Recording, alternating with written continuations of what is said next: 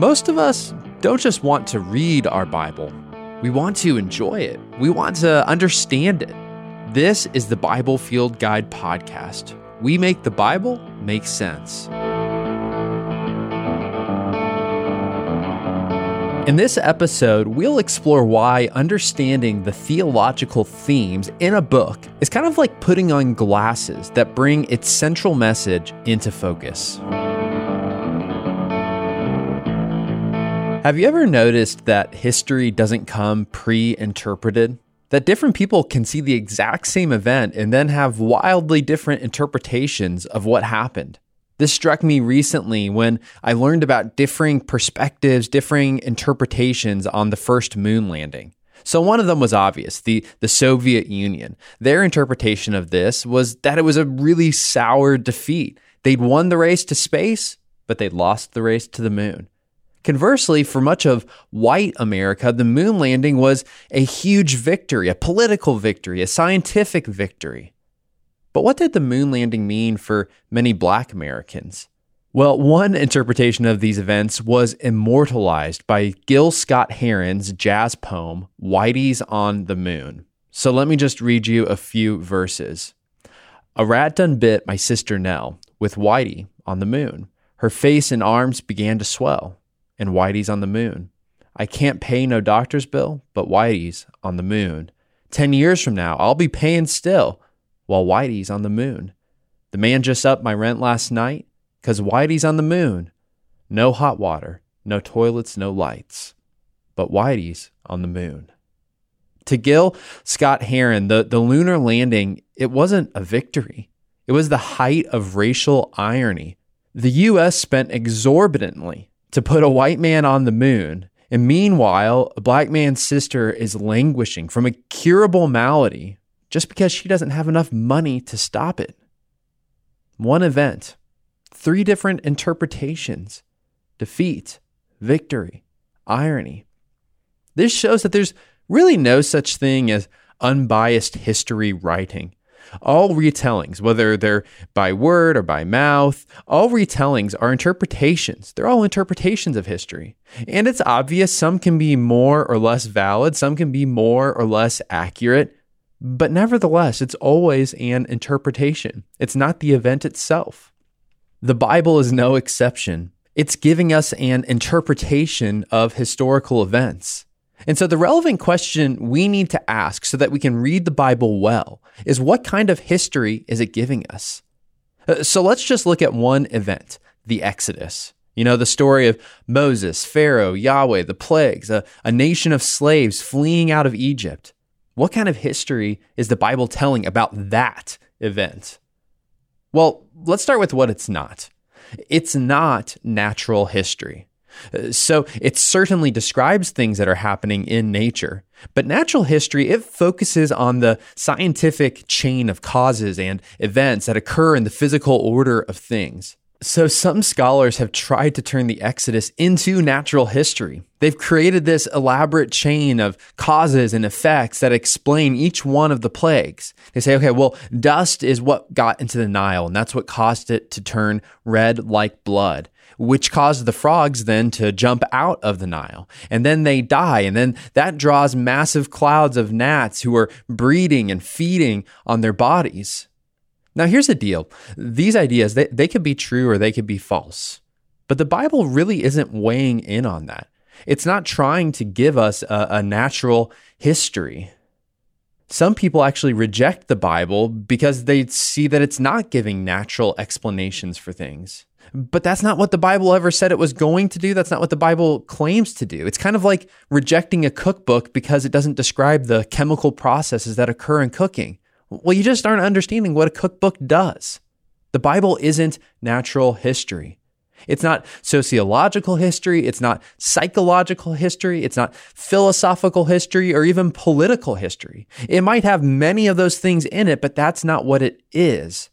So, what kind of history is the Bible actually trying to offer us? Well, there's actually an interesting story, and it comes smack in the middle of the 10 plagues in the book of Exodus. So, early on during the plagues, Pharaoh has these magicians, and they're able to replicate all of the miracles that Moses and Aaron do. But finally, we get to the plague of gnats. Every inch of Egypt is covered with gnats, and the magicians, they can't replicate it. They can't do this one. And so they go to Pharaoh, and here's what happens they give a historical interpretation of the events that they're witnessing. Exodus 8:19. The magicians said to Pharaoh, "This, what we're looking at, this is the finger of God." They don't give a natural explanation. Oh, well, there are just so many frogs and they all died, and that's why the gnats have come.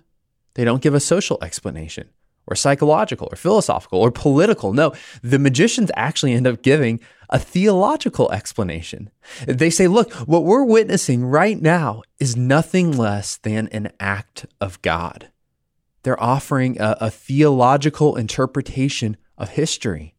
And according to Exodus, it's the most accurate and valid interpretation of history in this instance. Why?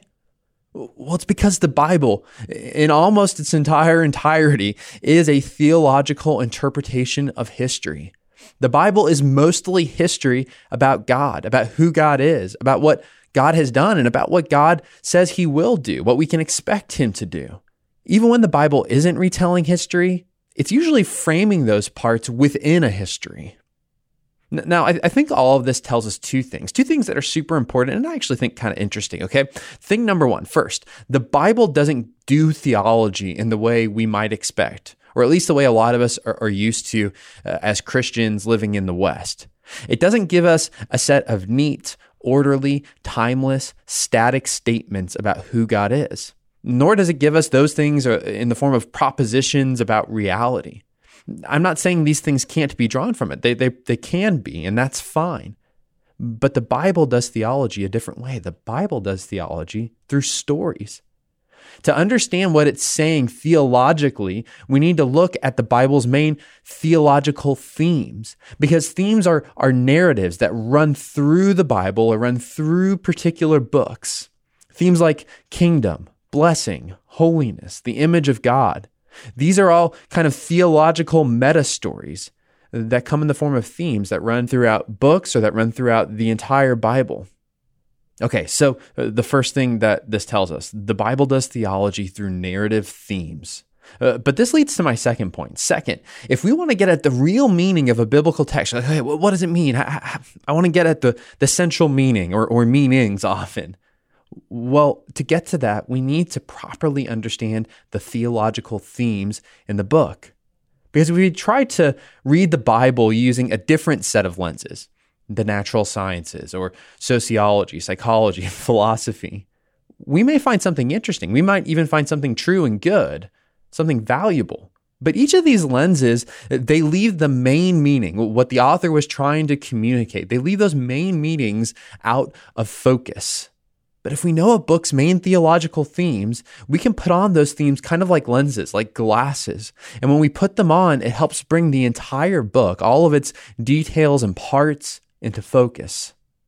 It, it kind of makes me think of something that happened to me a few years ago during a trip to Israel.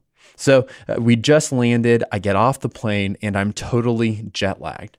And so I know exactly what I need. I need coffee. So I ask our tour guide, okay, where do I go? And he says, you got to go to Aroma because that's the best coffee in Israel. I don't know if that's true or not, but that's what he told me.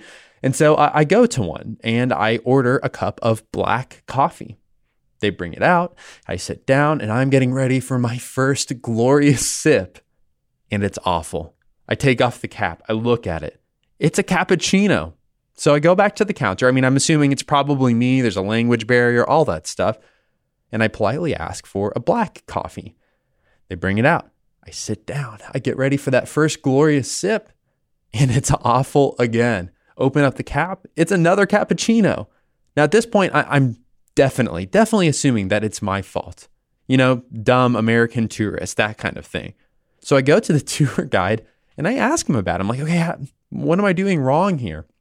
He starts laughing And he says to me in his thick Israeli accent, he said, I, I should have told you, you can't get coffee in Israel. We don't have it. They assume that all of you Americans like your drinks milky and frothy, and that's why they gave you a cappuccino. Because in Israel, we have no coffee. All we have is espresso. If you want something good, if you want the, the best thing we've got to offer, you should try ordering that. And so I took him up on it. At the next place we stopped at, I, I got some espresso.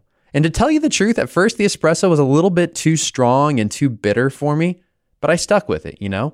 I thought I'm to be a part of the real cultural experience here. And by the end of the trip, I loved it. I loved the espresso. In fact, I loved it so much that I only make espresso at home now. Espresso is my thing.